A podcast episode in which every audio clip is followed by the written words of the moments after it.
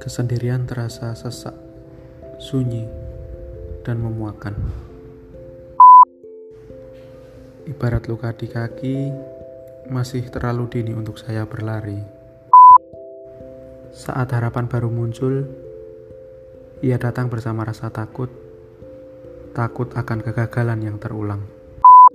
Perasaan negatif, rasa sedih, sakit hati, gelisah, marah, khawatir, takut, minder, sesak, muak, dan masih banyak lagi yang akan saya tuangkan dengan rangkaian kata-kata sebagai pembebasan rasa agar saya tidak meledak. Mungkin suatu saat saya juga akan berbagi tawa. Semoga.